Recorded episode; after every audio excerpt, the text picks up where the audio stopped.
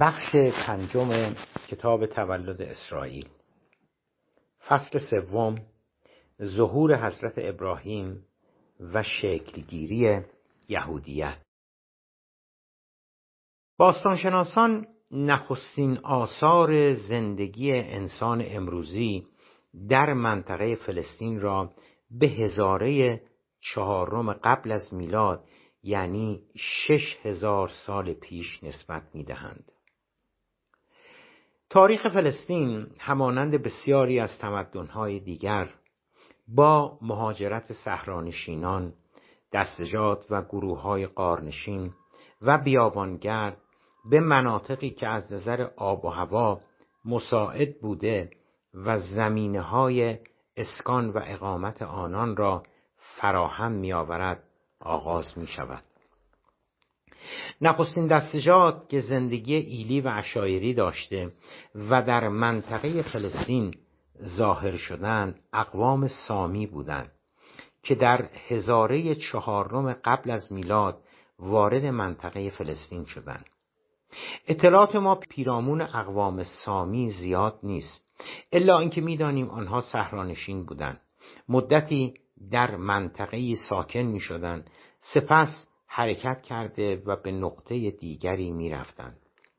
منابع تغذیهشان طبیعت بوده شکار حیوانات دانه های روغنی و قلات که به صورت وحشی در طبیعت بودند خوراک آنان را تشکیل می‌داده. سامی ها بیشتر از ناحیه جنوب و حاشیه کویر عربستان و شرق خاورمیانه می.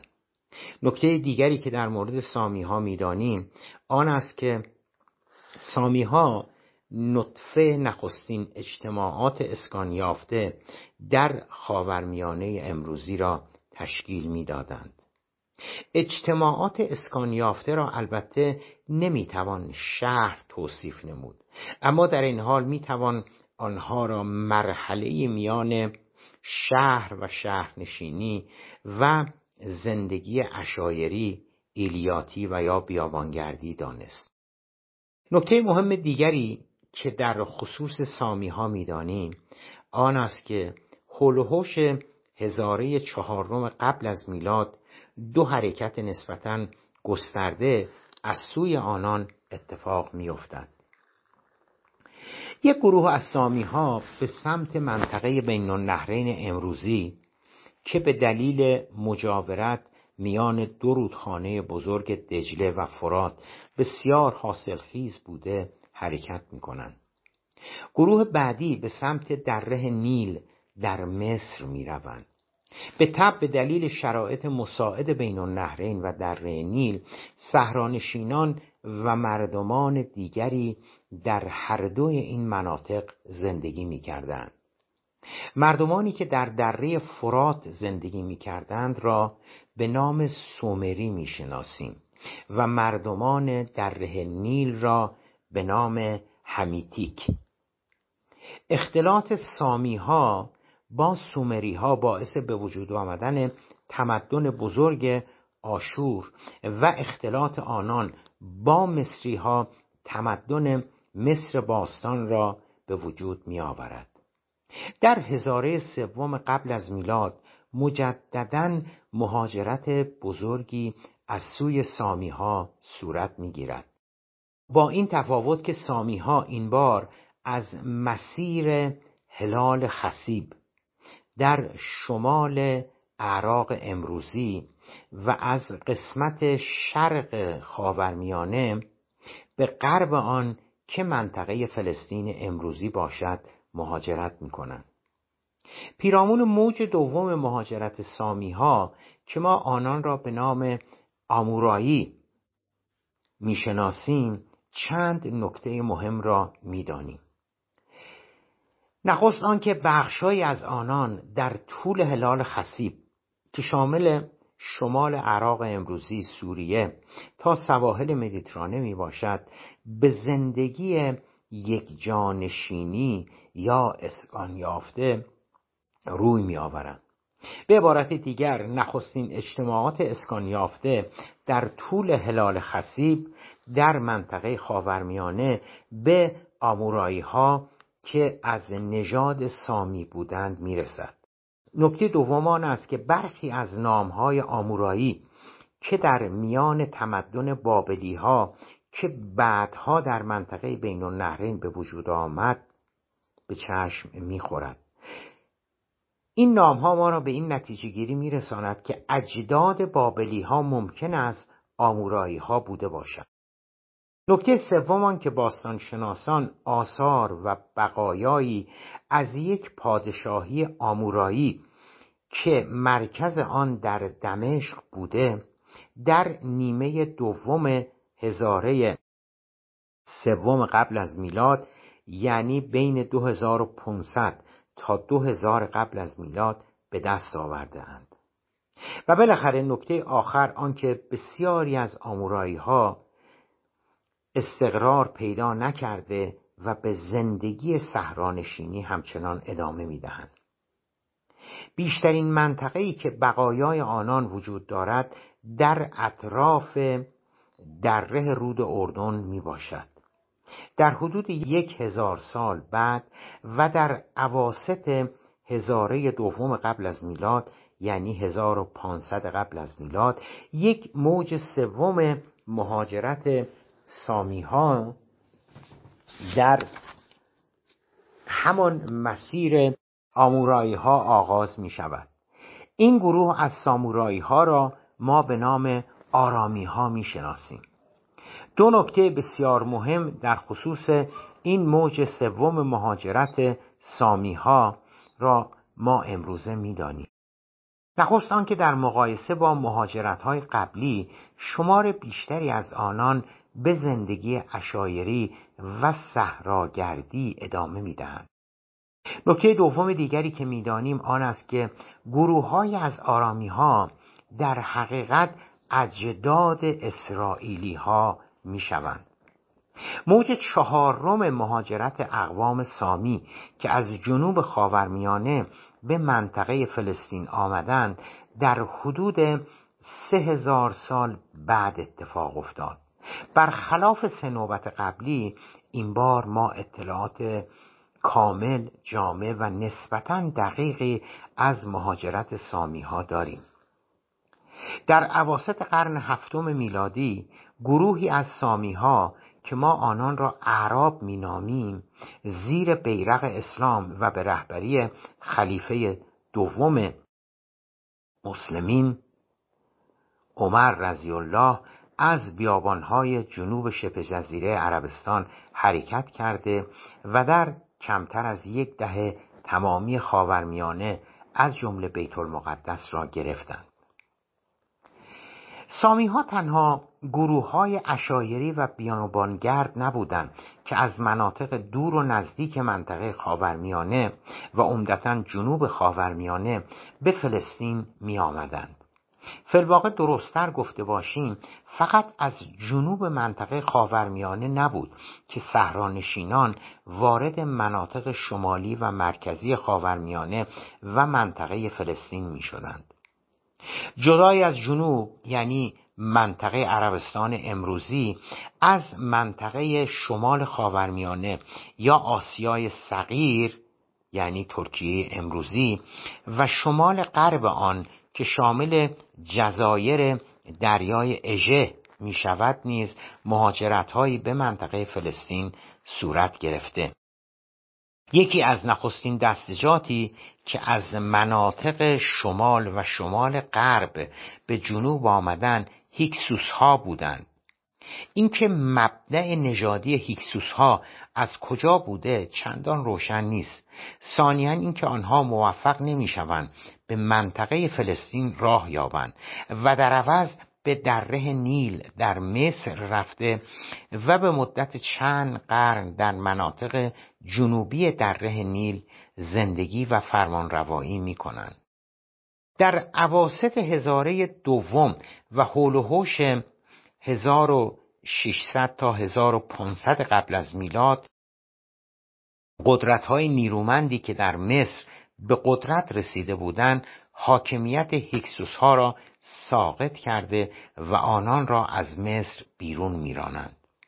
اطلاعات باستانشناسی پیرامون هکسوس ها بسیار ناقص است. ما نه تنها مطالب زیادی پیرامون مبدع آنان نمی‌دانیم بلکه بعد از بیرون رانده شدن آنان از مصر هم اطلاعات ما در خصوص آنان خیلی وسیع نیست. گروه دومی از اقوام غیر سامی که از شمال به منطقه خاورمیانه آمدن هیتی ها بودند که کم و بیش همزمان با ورود آرامی ها از شرق یعنی هلوهش 1500 قبل از میلاد به منطقه آمدند هیتی ها از آسیای صغیر یعنی ترکیه امروزی می آمدن و تا قبل از مهاجرت در آن مناطق زندگی می کردن.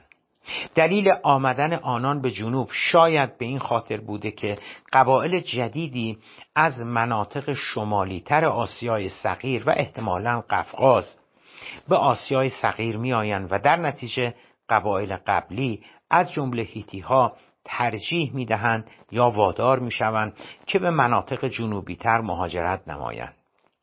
نکته مهمی که ما پیرامون هیتی ها می دانیم آن است که آنان از نظر تکامل اجتماعی حد وسط میان صحرانشینی و اسکانیافتگی بودند.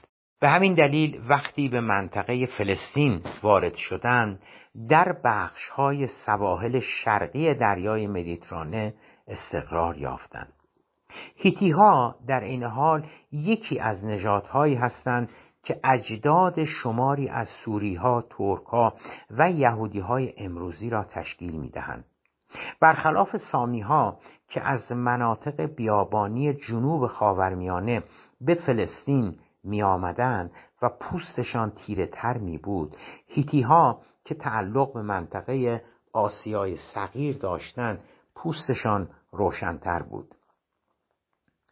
سلطه غیر سامی ها از جمله هیتی ها چندان دوامی نیاورد چرا که گروه دیگری از اشایر و صحرانشینان مجددا از منطقه دریای اژه به منطقه فلسطین آمدند.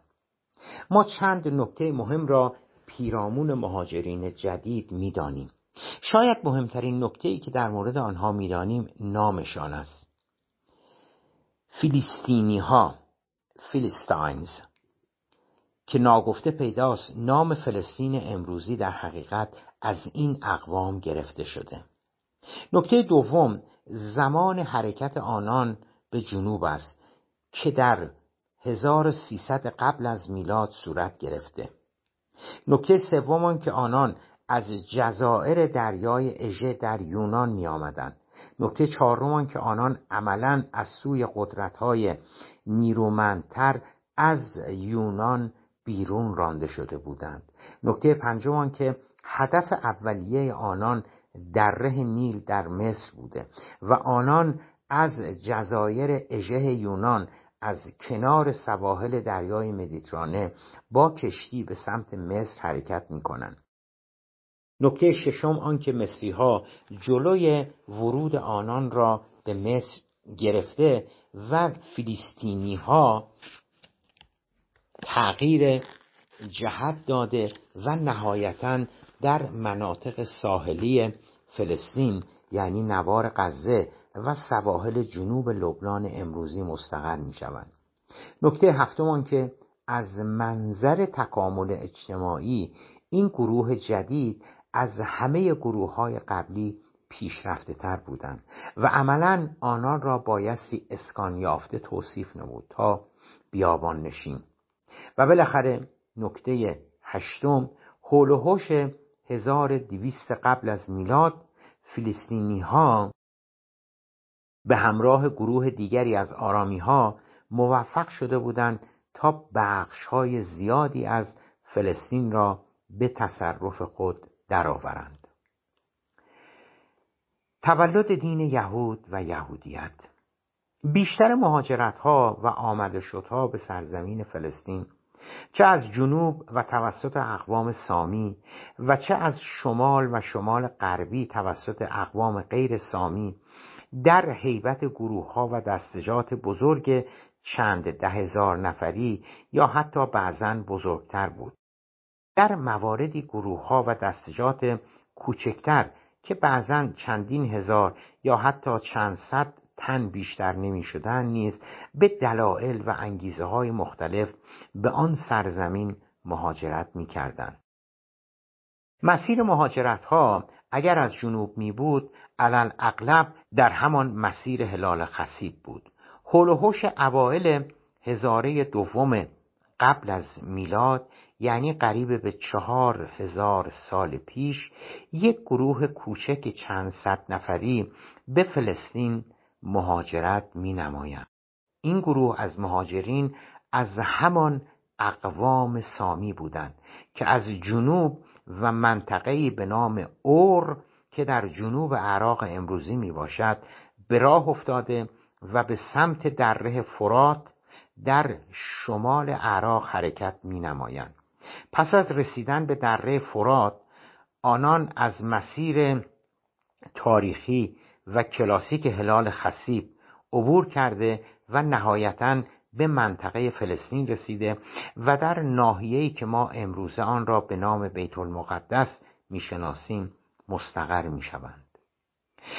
شاید اگر تحولات و ماجراهای بعدی رخ نداده بودند از آنان امروزه هیچ نام و نشانی نبود. آنان نیز همانند میلیون ها نفر از مهاجرینی می شدند که ظرف چهار هزار سال گذشته از مناطق خشکتر و بی آب و علفتر جنوب خاورمیانه یا آسیای صغیر جزایر اژه به منطقه خوش آب و هوا و از نظر کشاورزی و دامپروری غنی فلسطین مهاجرت کرده و در آنجا چند سباهی زندگی می کردند. اما این گونه نشد. چرا که در رأس این گروه کوچک از مهاجرین مردی مسن بلند قامت و خوشسیما قرار داشت که علا رقم سن زیادش دست به آن مهاجرت دشوار زده بود. مردی که ما امروزه او را به نام حضرت ابراهیم پیامبر علیه السلام می‌شناسیم. برخلاف گروه های بزرگ و کوچک دیگری که در طول تاریخ به منطقه فلسطین آمدند و در آنجا ساکن شدند و یا آنکه پس از مدتی آنجا را ترک کردند و امروزه هیچ نام و نشانی از آنان نیست و حد اکثر بتوان نام و نشانی از آنها در کتب تاریخی پیدا نمود این مهاجرین که در برگیرنده یک جمع اندکی هم می شدند در حقیقت بدل می شوند به یکی از بزرگترین تحولات و نقاط عطف تاریخ مدون بشر. از آنجا که به هنگام خروج از منطقه اور در جنوب عراق ابراهیم هنوز به پیامبری مبعوث نشده بوده بنابراین ما می توانیم از او صرفا به نام ابراهیم یاد کنیم. نخستین پرسش آن است که این ابراهیم و گروهی که به همراهش منطقه اور را ترک کرده و به سمت شمال به حرکت در آمدند چه کسانی بودند و چرا از اور خارج شدند؟ تا برسیم به مبعوث شدنش و رسالت پیامبری. واقع مطلب آن است که به دلیل آنچه که بعدا اتفاق میافتد یعنی پیدایش یهودیت و تحولات تاریخی بعد از آن روایت های مختلفی نسبت به رویدادهای این مهاجرت و جریانات مرتبط با آن نقد شده است. مقدم بر هر امر دیگری همان مناقشه یا دو روی کرد میان مورخ موحد و مورخ غیر موحد است. چرا که حسب روایت مورخ موحد در جریان این سفر تاریخی در یک نقطه‌ای به ابراهیم وحی می شود که اگر او دعوت حضرت حق را لبیک گوید خدای نادیده را پرستیده و مطیع اوامر او باشد. حضرت حق نیز متقابلا او فرزندان خاندان و نسلهای بعدیشان را مورد رحمت قرار داده و سرزمین کنعان را به آنان واگذار کرده و آنان را بندگان خاص یا قوم برگزیده خود خواهد کرد. این روایت در کتاب مقدس یهود یعنی تورات در سفر آفرینش آمده. همانطور که قبلا نیز اشاره داشتیم صرف نظر از روایت مورخ موحد یا غیر موحد واقعیت آن است که چهار هزار سال پیش مرد هفتاد و پنج ساله به نام ابراهیم به همراه خانواده و قومش از منطقه‌ای به نام اور در جنوب عراق امروزی مهاجرت کرده و نهایتا در جایی که ما امروزه آن را بیت المقدس مینامیم مستقر می‌شوند. مقبره حضرت ابراهیم به همراه همسرش سارا پسرش اسحاق عروسش و نوهش حضرت یعقوب در شهر الخلیل در نزدیکی بیت المقدس پس از گذشت قریب به چهار هزار سال بهترین دلیل وجود این شخصیت می باشد حتی اگر ما پیرامون مسئله وحیی که در جریان این سفر تاریخی اتفاق میافتد تشکیک نماییم اما الخلیل نشان دهنده آن است که ابراهیم وجود داشته است. مشکلات بعدی در خصوص تفاوت میان برخی از وقایع تاریخی است که در خصوص داستان حضرت ابراهیم و خاندانش نقل شده است. ما مسلمانان به حکم کتاب آسمانیمان قرآن مجید معتقدیم که خداوند از حضرت ابراهیم علیه السلام می‌خواهد تا فرزندش اسماعیل را قربانی کند. در حالی که در کتاب مقدس یهودیا یا تورات و در سفر آفرینش آمده که خداوند از حضرت ابراهیم می‌خواهد تا فرزند دیگرش یعنی اسحاق را قربانی کند و مسائلی از این دست. همانطور که پیشتر نیز اشاره داشتیم چهارچوب کاری ما در این کتاب تاریخ یهودیت است. حتی الامکان سعی شده که درگیر مباحث دینی و عقیدتی نشده و بیشتر ماجرا را از منظر تحولات تاریخی دنبال کنیم. با این تسکار مجددا بازگردیم به داستان مهاجرت ابراهیم از جنوب عراق به منطقه فلسطین. اطلاعات ما پیرامون ابراهیم قبل از آغاز به مهاجرت چندان زیاد نیست. ضمن آنکه به هر حال به مطالب زیادی هم پیرامون ابراهیم تا قبل از آغاز مهاجرتش نیاز چندانی نداریم. مجموعه آنچه که می‌دانیم و بر روی آن کم و بیش اجماع تاریخی وجود دارد آن است که ابراهیم بزرگ خانوادهش بوده. برای آغاز مهاجرت سنش زیاد بوده و در هفتاد و پنج سالگی به سر می برده و نام همسرش سارا بوده.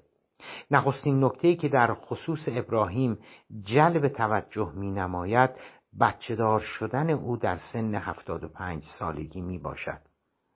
ابراهیم از همسرش سارا بچه دار نمی شده.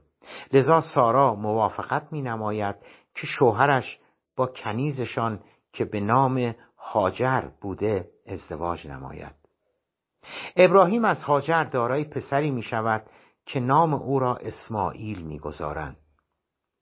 پس از تولد اسماعیل سارا هم بچه دار شده و صاحب پسری می شود که ابراهیم نام او را اسحاق می گذارد.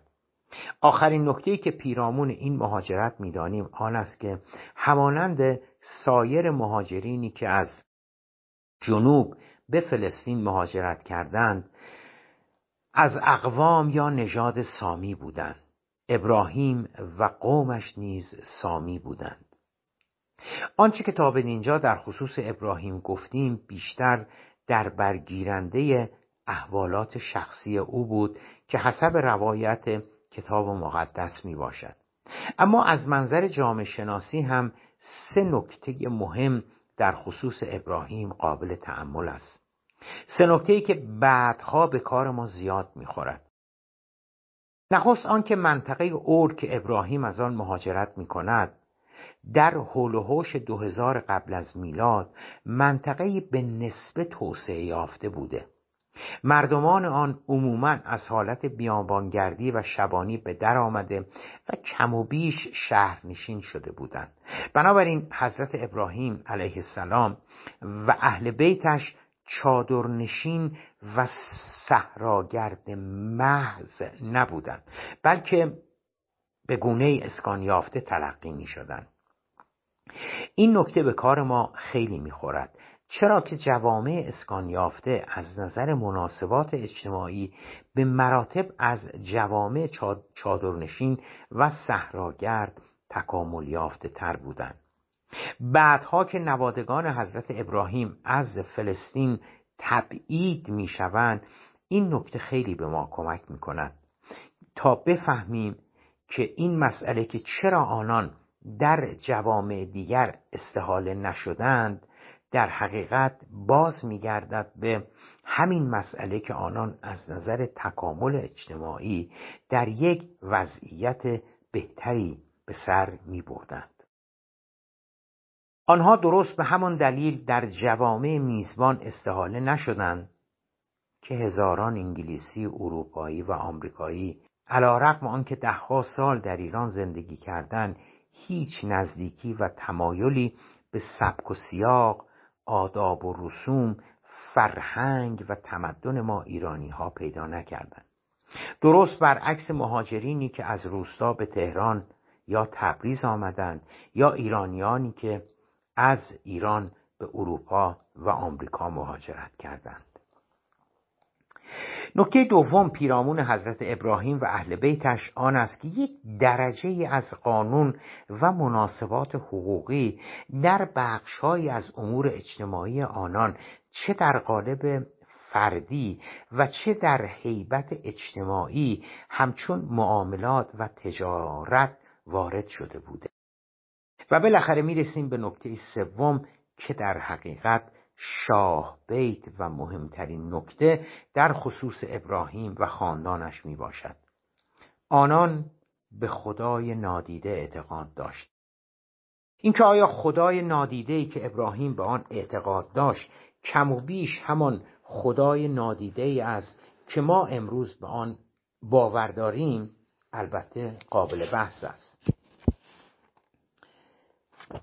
اینکه آیا خدای نادیده که ابراهیم قبل از خروجش از اور به آن اعتقاد داشت با خدای نادیده که در جریان سفرش یا مهاجرتش بر او ظاهر شده و با او پیمان میبندد یکسانه است و هر دوی آنان با خدای نادیده که حضرت ابراهیم در پایان مهاجرتش که به بیت المقدس می‌رسد و در آنجا مکانی برای پرستش و عبادت وی بنا می کند یکسان است چندان به کار ما وارد نمی شود جزئیات ویژگی ها و صفات خدای نادیده ابراهیم یا یهوه هم چندان به کار ما نمی‌خورد.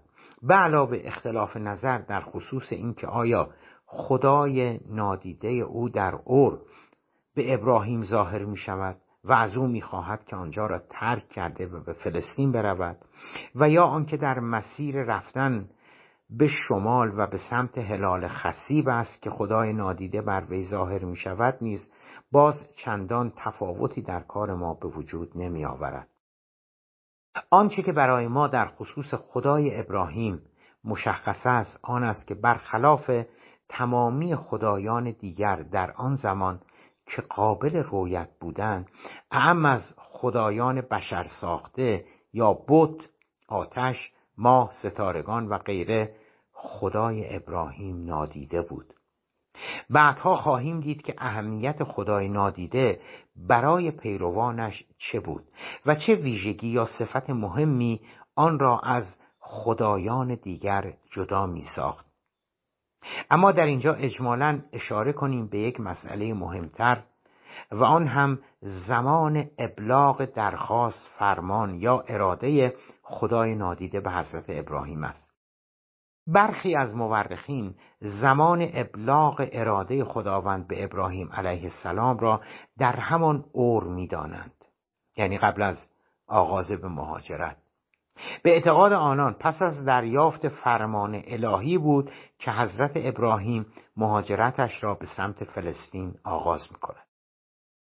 برخی دیگر معتقدند که فرمان یا امر الهی در مسیر به حضرت ابراهیم ابلاغ می شود برخی دیگر معتقدند که ترا پدر حضرت ابراهیم علیه السلام هم در ابتدا همراه وی بوده و پس از طی بیش از هزار کیلومتر در منطقه حران که در جنوب ترکیه امروزی می باشد فوت می شود و پس از فوت وی است که فرمان الهی به حضرت ابراهیم علیه السلام ابلاغ می شود اینکه به کدام روایت اعتقاد داشته باشیم نیز چندان تأثیری بر روی اصل بحث ما نمی‌گذارد. آنچه که مهم است نفس خود فرمان یا اراده حضرت حق به حضرت ابراهیم می باشد در اینجا به نظر نمی رسد که اختلاف نظر چندانی وجود داشته باشد. ملاک مورخین در اینجا همان است که در کتاب مقدس عهد عتیق آمده. آن عبارت هم در تورات و هم در انجیل ظاهر می شود خداوند در حدود سال دو هزار قبل از میلاد در اور یا حران یا بعد از حران و در نقطه‌ای در مسیر هلال خسیب به حضرت ابراهیم علیه السلام ظاهر شده و از او می‌خواهد که از سرزمین و خانه اجدادیش بیرون رفته یا مهاجرت نموده و برود به سرزمینی که خداوند به او نشان خواهد داد. خداوند به حضرت ابراهیم وعده می‌دهد که او نیز متقابلا خاندان و دودمان ابراهیم را مورد رحمت و توجه خود قرار خواهد داد. نام ابراهیم را بلند آوازه خواهد ساخت. هر که با ابراهیم دشمنی نماید دشمن او و هر که با او دوستی نماید مورد لطف و مرحمت خداوند قرار خواهد گرفت. این چند جمله که در کتاب مقدس عهد عتیق آمده نه تنها آغاز یکتاپرستی می باشد بلکه سرآغاز تاریخ چهار هزار ساله پرپیچ و خم یهودیت نیز می شود اینکه چرا خداوند از ابراهیم چنین چیزی را میطلبد را ما نمی‌دانیم. در کتاب مقدس هم هیچ توضیحی داده نشده که چرا خداوند چنین چیزی را از ابراهیم می‌خواهد. البته علماء یهود و سایرین تفاسیر زیادی در این خصوص نوشتند.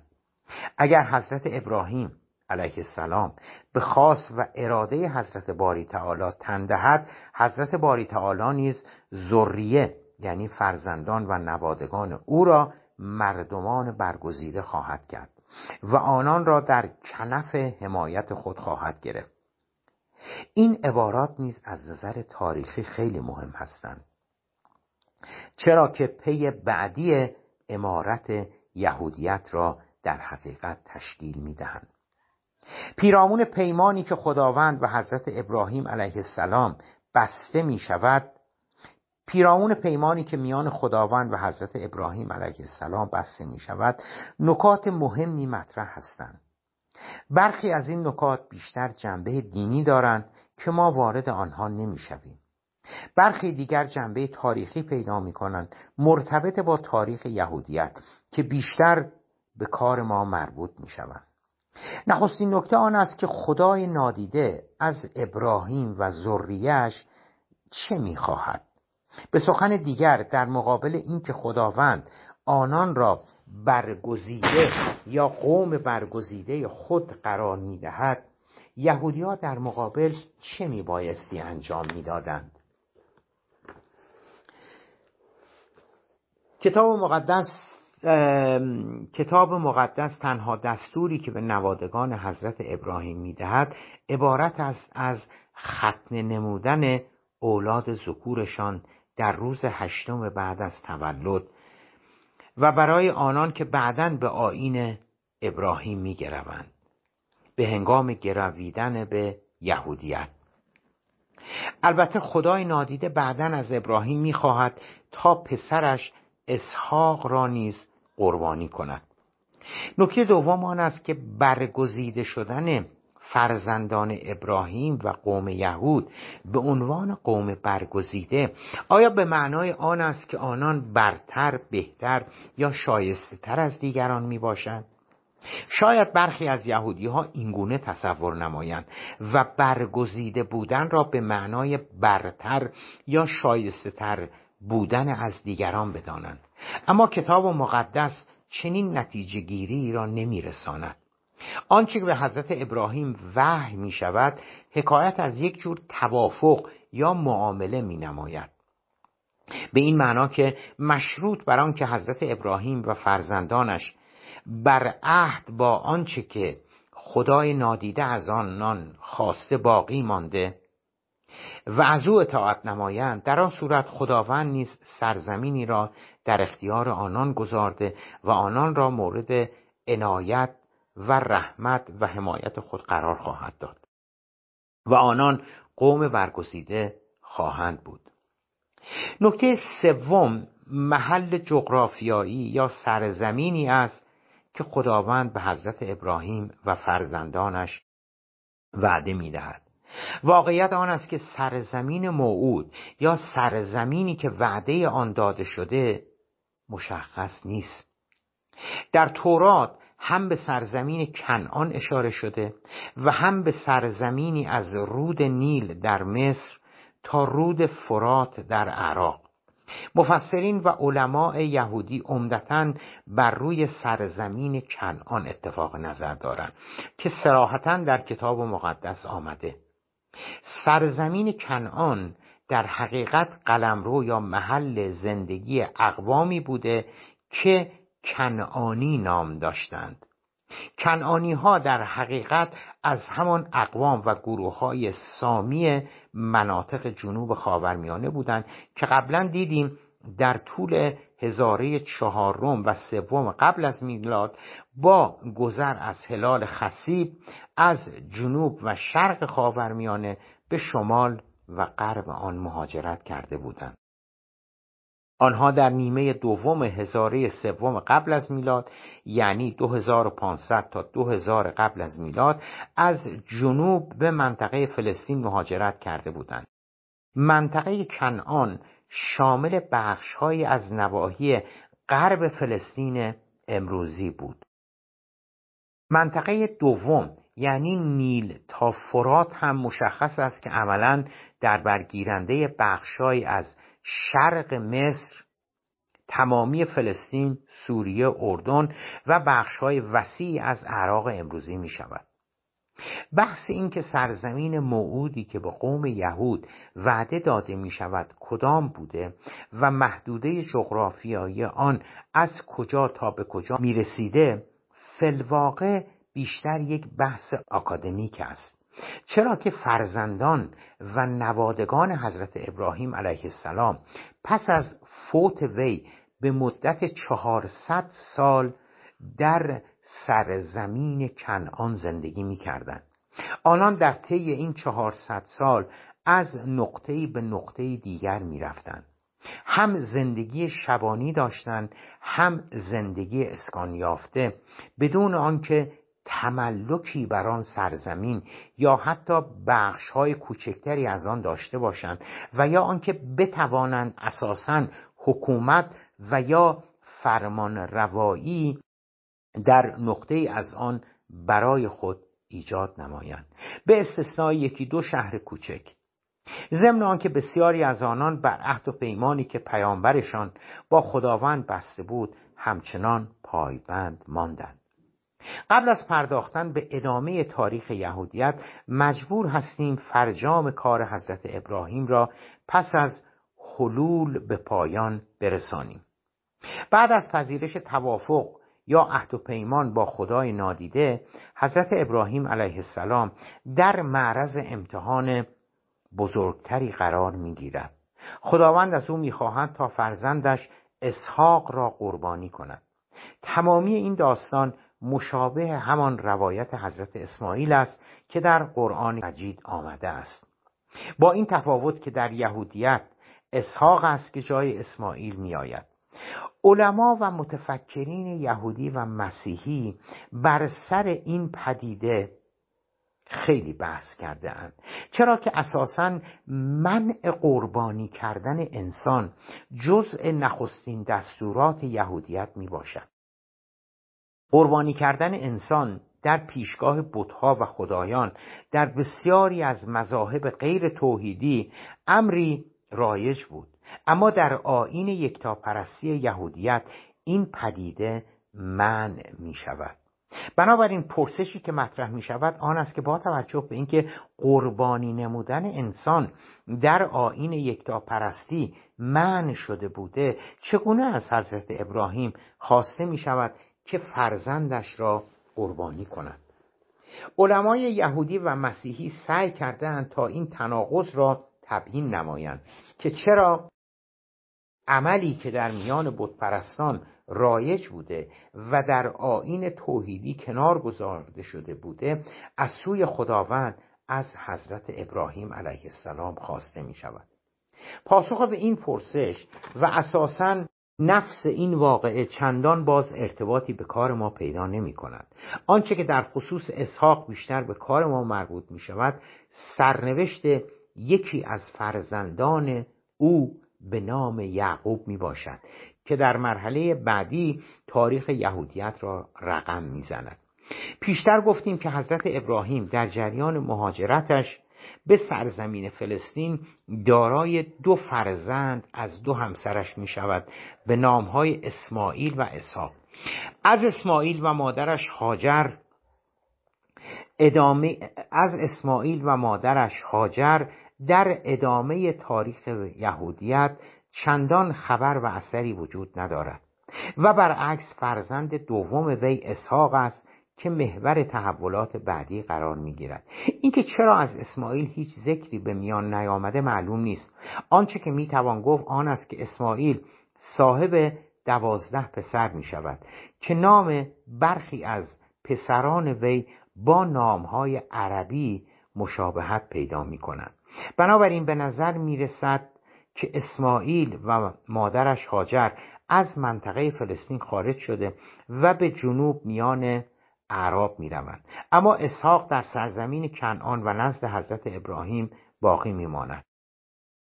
او با ربکا ازدواج می کند و صاحب دوازده پسر می شود هر یک از پسران اسحاق در رأس یکی از قبایل دوازدهگانه یهود قرار دارند که به نام اسبات یهود یا اسبات دوازدهگانه یهود معروف هستند از نظر پیشبرد تاریخ یهودیت مهمترین نقش را یکی از فرزندان اسحاق بر عهده می‌گیرد که ما او را به نام حضرت یعقوب پیامبر پدر حضرت یوسف علیه السلام می‌شناسیم. قبل از آن که به حضرت یوسف و قوم بنی اسرائیل به مصر برویم ناچاریم به تاریخ یهودیت در فاصله بعد از حضرت ابراهیم و مهاجرت حضرت یوسف به مصر بپردازیم.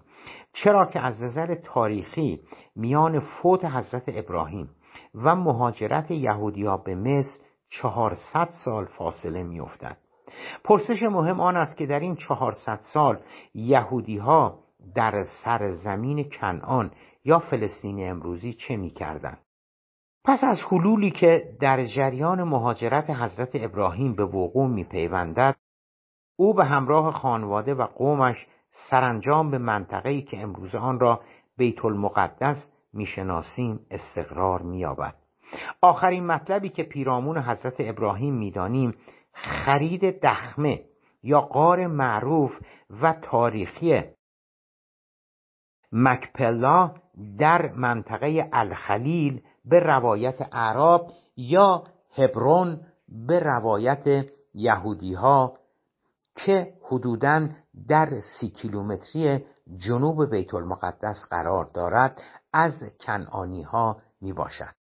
قاری که حضرت ابراهیم پس از استقرار یافتن در بیت المقدس خریداری می نماید و ما امروز آن را به نام حرم الخلیل می شناسیم در حقیقت محل دفن وی می باشد در کنار حضرت ابراهیم علیه السلام همسر اولش سارا دفن شده است. در قسمت دیگری از حرم الخلیل مقبره اسحاق و همسرش ربکا و در بخش دیگری مقبره حضرت یعقوب علیه السلام و همسرش لیا قرار گرفته. در حیات بیرون حرم مقبره حضرت یوسف علیه السلام قرار دارد. فلواقع ملکی که حضرت ابراهیم علیه السلام در الخلیل از, کنان از کنعانی ها خریداری می نماید از منظری دیگر بدل شده به سمبولی از تاریخ طولانی قوم یهود که تاکنون چهار هزار سال دوام آورده. جدای از این ملک حضرت ابراهیم پس از رسیدن به سرزمین کنعان محلی را برای عبادت خدای نادیده در منطقه‌ای که ما امروزه آن را به نام بیت المقدس می‌شناسیم بنا می کند. در برخی از روایات یهودی ها ساختن عبادتگاه یا کنیسه که معادل مسجد ما مسلمانان می باشد به امر حضرت حق صورت گرفته در حالی که برخی دیگر صرفاً برپایی محلی برای عبادت خدای نادیده در بیت المقدس اشاره دارند. عبادتگاه یهودی ها در بیت المقدس بارها و بارها در طول تاریخ توسط قدرت هایی که منطقه فلسطین و یا بیت المقدس را به تصرف خود در می آوردند ویران شد. در بره تخریب کامل نبود و یهودی ها بعدا عبادتگاه را بازسازی می نمایند اما در مواردی تخریب کامل بوده و معبد یهودی ها عملا ویران می شود در این موارد نیز باز پس از گذشت طوفان یهودی ها مجددا معبد یا عبادتگاه خود را بیت المقدس از نو بنا می کنند از سال 2000 قبل از میلاد که حضرت ابراهیم به فلسطین می آید و در آنجا مستقر می شود تا حول و حوش 1600 قبل از میلاد که شماری از قوم بنی اسرائیل یا یهودیا به مصر می روند تحول مهمی اتفاق نمی افتد. در طی این 400 سال یهودی ها به عنوان یک گروه مشخص در کنعان یا فلسطین زندگی آرامی را سپری می کردند. آنان همانطور که پیشتر گفتیم عمدتا شهرنشین شده بودند. ضمن آنکه شماری از آنها همچنان به کار شبانی و زندگی عشیری مشغول بودند. روابطشان با سایر اقوام و ساکنین منطقه در مجموع دوستانه بود. نه آنان متعرض دیگران می شدند و نه گزارشی از تعارض جدی دیگران یا صاحبان قدرت علیه آنان در تاریخ آمده. های بعدی یهودی ها به پیروی از عهد و پیمان جدشان یعنی حضرت ابراهیم علیه السلام با خدای نادیده باقی میمانند. ضمن آنکه احتمالا شماری از آنها به سمت و سوی مذاهب دیگر یعنی همان بتپرستی و مذاهب غیر توحیدی می‌روند. سرانجام می‌رسیم به مقطع مهم بعدی تاریخ یهود. رفتن یا مهاجرت از کنعان به مصر در 1600 قبل از میلاد. قبل از پرداختن به رفتن یهودیا به مصر میبایستی دو موضوع را یا درستتر گفته باشیم به دو ابهام در خصوص وضعیت یهودی ها در مقطع رفتن به مصر اشاره نماییم.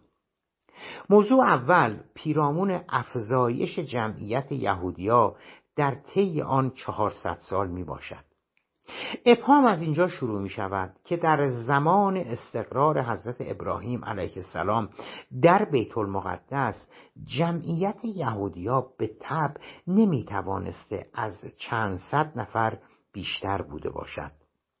اسحاق فرزند ابراهیم علیه السلام که با ربکا ازدواج می نواید دارای دوازده پسر می شود که گفتیم هر یک از آنان رئیس یکی از قبائل دوازدهگانه یهودی می شود به هنگام رفتن به مصر جمعیت یهودی ها که در ابتدا چند صد نفر بوده ظاهرا به ده ها هزار تن می رسد سوال آن است که آن چند صد نفر ظرف چهار قرن بعدی چگونه تبدیل می شوند به ده ها هزار نفر با توجه به آنکه احتمالا شماری از یهودی های اولیه از قوم خود جدا شده و جذب فرقه ها و آین ها و مذاهب دیگر می شوند.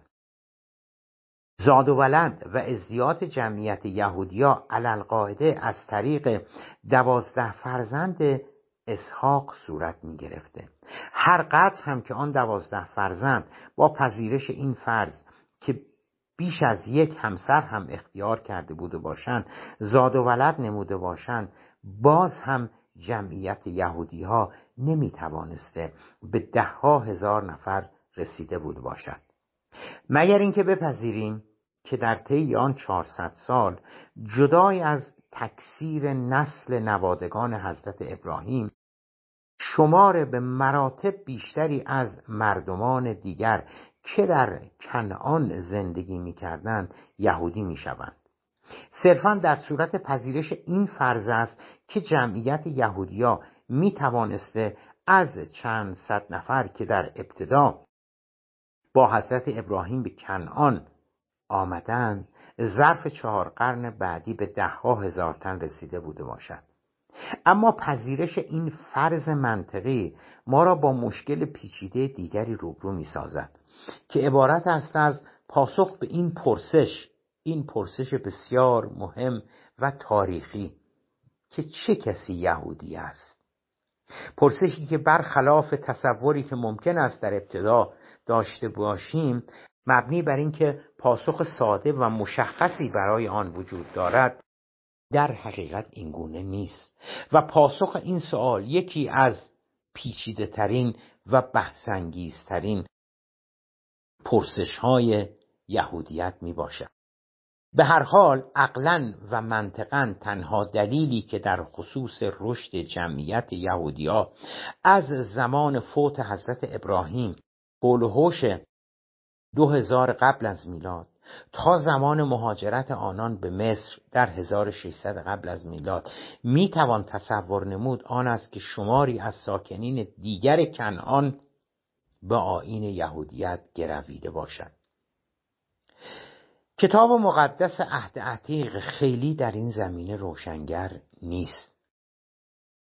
الا اینکه خداوند هم در جریان حلول و هم بعد از آن که حضرت ابراهیم از آزمایش قربانی کردن فرزندش اسحاق سربلند بیرون میآید به او وعده می‌دهد که نوادگان و اخلاف او را به اندازه ستارگان آسمان و شنهای بیابان زیاد خواهد کرد. اینکه ازدیاد این نسل چگونه صورت می‌گیرد مشخص نیست مگر همانطور که گفتیم نتیجه گیری نماییم که در طول زمان و دست کم در طول آن 400 سال ساکنین دیگری از کنعان به آین یهودیت در آمده و یهودیت می شوند. پیشتر گفتیم که در خصوص آن 400 سال دو ابهام وجود دارد که اولی پیرامون نحوه ازدیاد جمعیت یهودیا بود. دومی در خصوص تداوم نسل سران یهودی از حضرت ابراهیم در طی آن چهارصد سال است. ابهام از اینجا شکل می‌گیرد که از زمان حضرت ابراهیم تا نتیجه اش یوسف که یهودی ها را از کنعان به مصر می‌برد چهارصد سال فاصله است. یعنی از جد پدر بزرگ یا پدر پدر بزرگ که حضرت ابراهیم است تا نتیجهش که یوسف بوده چهارصد سال فاصله است. این چهارصد سال علالقاعده توسط اسحاق و یعقوب پر شده. یعنی حتی اگر فرض بگیریم که هر کدام از آنان یکصد سال هم عمر کرده بوده باشند و با توجه به اینکه حضرت یوسف در جوانی به مصر می رود باز هم نیمی از این چهارصد سال پر نمی شود بر کیفیت بحث اساسی تر در خصوص ازدیاد یهودیا در طی آن چهارصد سال می باشد آنچه مسلمه است تکثیر یهودی ها ظرف چهارصد سال از چند صد نفر به ده ها هزار نفر میبایستی از طریق گرویدن کسانی خارج از ذریه حضرت ابراهیم به آین یهودیت اتفاق افتاده بوده باشد. منتها اشکالی که در اینجا به وجود میآید طرح همان پرسشی است که اشاره کردیم. چه کسی یهودی می باشد در مسیحیت و اسلام ایزن در ادیان دیگر راه همیشه برای ورود دیگران باز است. هر کس خارج از دین مبین اسلام یا مسیحیت می تواند ایمان آورده و در اسلام با گفتن شهادتین مسلمان محسوب می شود آیا در یهودیت هم چنین است و کسی می تواند با پذیرش آین یهودیت یهودی شود؟ پرسش ساده ای که پاسخ آن به هیچ روی ساده نیست. فلواقع حتی امروزه یکی از دشوارترین و پیچیده ترین مسائل در کشور اسرائیل آن است که چه کسی یهودی است یا می تواند یهودی محسوب شود. برای اجتناب از درگیر شدن در این موضوع بایستی گفت که برخلاف تمامی ادیان دیگر یهودیت یا یهودی بودن هم به معنای اعتقاد به دینی به نام یهودیت است و هم به معنای یهودی بودن از جهت قوم و نژاد می باشد یک مسلمان یا یک مسیحی می تواند اعلام کند که به اسلام یا مسیحیت دیگر اعتقاد ندارد. به طبع آن فرد دیگر مسلمان یا مسیحی محسوب نمی شود اما اگر یک یهودی اعلام کند که به مذهب یا آین یهودیت دیگر اعتقاد ندارد از شمول یهودیت خارج نشده و همچنان یهودی محسوب می شود همچنان که کم نیستند یهودیان سکولاری که در اسرائیل یا کشورهای دیگر زندگی می کنند و به آین یهودیت چندان پایبندی ندارند. مزالک همچنان یهودی هستند و یهودی به شمار می آیند. تفاوت مهم یهودیت با ادیان دیگر در این است که یک یهودی میبایستی یهودی متولد شده بوده باشد. ما درست است که مسیحی یا مسلمان متولد می‌شویم. اما اگر از دینمان خارج شویم دیگر مسلمان یا مسیحی محسوب نمی‌شویم. اما اگر کسی یهودی متولد می شود چه به دین یهودیت اعتقاد داشته باشد چه نداشته باشد همچنان یهودی باقی میماند. اگر یهودیت با تولد باشد در آن صورت اگر کسی یهودی متولد نشده باشد یعنی از پدر و مادر یهودی زاده نشده باشد اما بعدا به آین یهودیت درآید تکلیفش چه می شود پاسخ این سوال همواره یکسان نبوده.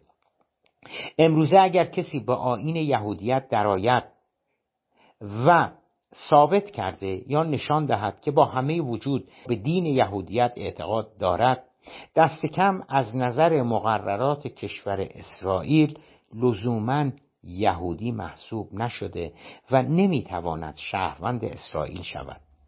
در حالی که اگر کسی بتواند ثابت کند که والدین و درستتر گفته باشیم مادرش یهودی بوده از نظر مقررات کشور اسرائیل یهودی محسوب می شود ولو آنکه هیچ اعتقادی هم به یهودیت نداشته باشد. اما البته همواره این گونه نبوده.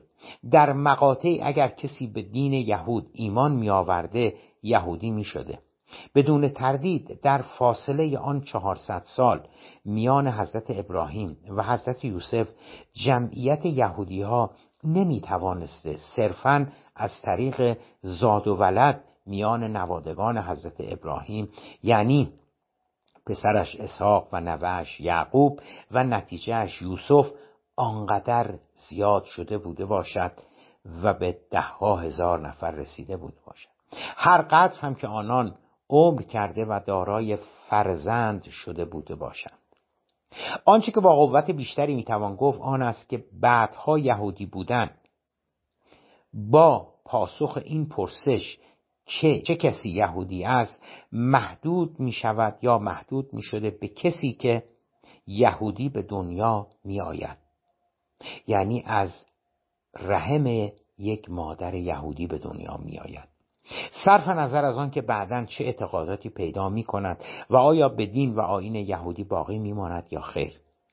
اگر اساس کار را بر روی یهودی متولد شدن قرار دهیم پرسش بعدی آن است که برای یهودی به دنیا آمدن آیا پدر یا مادر یا هر دو میبایستی یهودی باشد در اینجا ابهام کمتری وجود دارد و اجماع آن است که یهودیت بر اساس مادر است. و یهودی بودن یا نبودن پدر چندان تعیین کننده نیست. نظر غالب آن است که هر کس که از مادری یهودی به دنیا میآید تا پایان عمر یهودی محسوب می شود البته همانند ادیان دیگر به یهودی ها هم توصیه شده که با همکیشان خود وصلت نمایند. اگر یهودی بودن منحصر به یهودی متولد شدن باشد در آن صورت تلاش در جهت یهودی کردن دیگران چه از طریق مسالمت آمیز چه از طریق جنگ و جهاد عملا دیگر بیمعنا می شود در حالی که ما در مقاطعی از تاریخ یهودیت شاهد هستیم که آنان با ضرب شمشیر تلاش دارند تا دیگران را یهودی نمایند. به احتمال خیلی زیاد این گونه تلاش ها قاعده در مقاطعی صورت می گرفته که یهودیت صرفا منوط به یهودی متولد شدن نبوده و از بیرون هم می شده به آین یهودیت ایمان آورده و یهودی شد.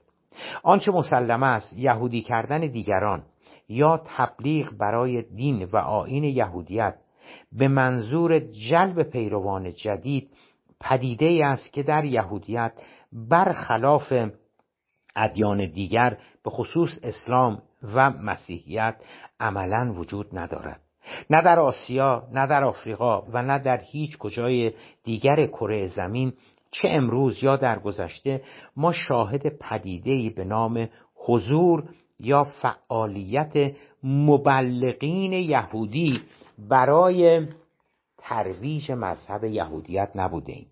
برخلاف مسیحیت و اسلام و یا برخی ادیان دیگر. در کل یهودیت یک کیش و آین خصوصی و مختص یک گروه محدود و مشخصی است که ما آنان را به نام قوم بنی اسرائیل یا یهودی می‌شناسیم. این ویژگی انحصاری بودن را به بهترین شکل می‌توان در صدور حکم دینی یا فتوا رهبر دینی یهودیا پس از بازگشت آنان از تبعید اجباری در 458 قبل از میلاد که توسط بخت و نس صورت گرفت مشاهده نمود. نقل قول بزرگان قوم یهود پس از بازگشت به بیت المقدس پیروان خود را از ازدواج با غیر یهودی ها منع کردند. انحصاری بودن آین یهود و یهودی بودن و اینکه یهودی ها نمی توانند با غیر یهودی ازدواج کنند را می توان از جهات مختلف تفسیر نمود. از یک جهت می توان گفت که یهودی ها خود را از دیگران برتر دانسته و دیگران را لایق ازدواج با خود نمی‌دانستند. به علاوه قابل تصور است که بسیاری از یهودی ها با این حکم مخالفت کرده باشند احتمالا شماری از زنان و مردان یهودی و به تب مردان خیلی بیشتر بودند که می‌خواستند با زنان غیر یهودی ازدواج کنند.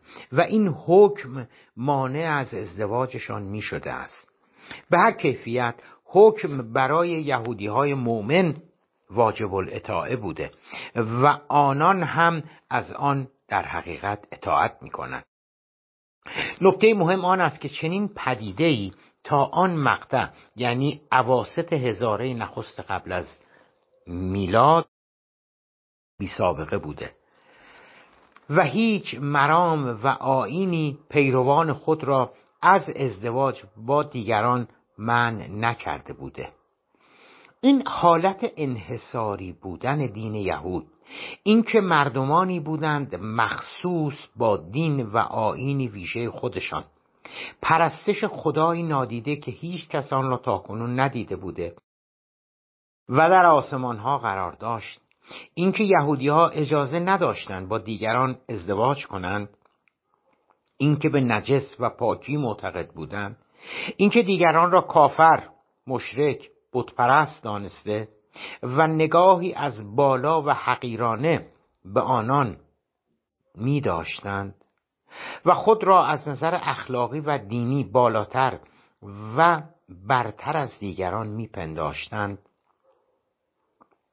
اینکه خود را برگزیده میپنداشتند و در یک کلام هر کجا که بودند و به هر کجا که می‌رفتند متفاوت از دیگران بودند. به تدریج زمینه های به وجود آمدن بغض و کینه و نفرت دیگران از آنان را به همراه آورد. پدیده ای که در طی چهار هزار سال تاریخ یهود بدل به جزء لاینفکی از تاریخ یهودیت درآمده است. خب یک جمله هم در پانوشت این صفحه هست قبل از اینکه تمام کنم. این جمله رو براتون بخونم. اگرچه که ما هنوز با پدیده پیچیده ضد یهودیت یا آنتیسمیتیزم فاصله داریم اما به تعبیری می‌توان انگیزه ها و دلایل شکلگیری نخستین نطفه های آن را به تدریج از نظر تاریخی مورد شناسایی قرار داد.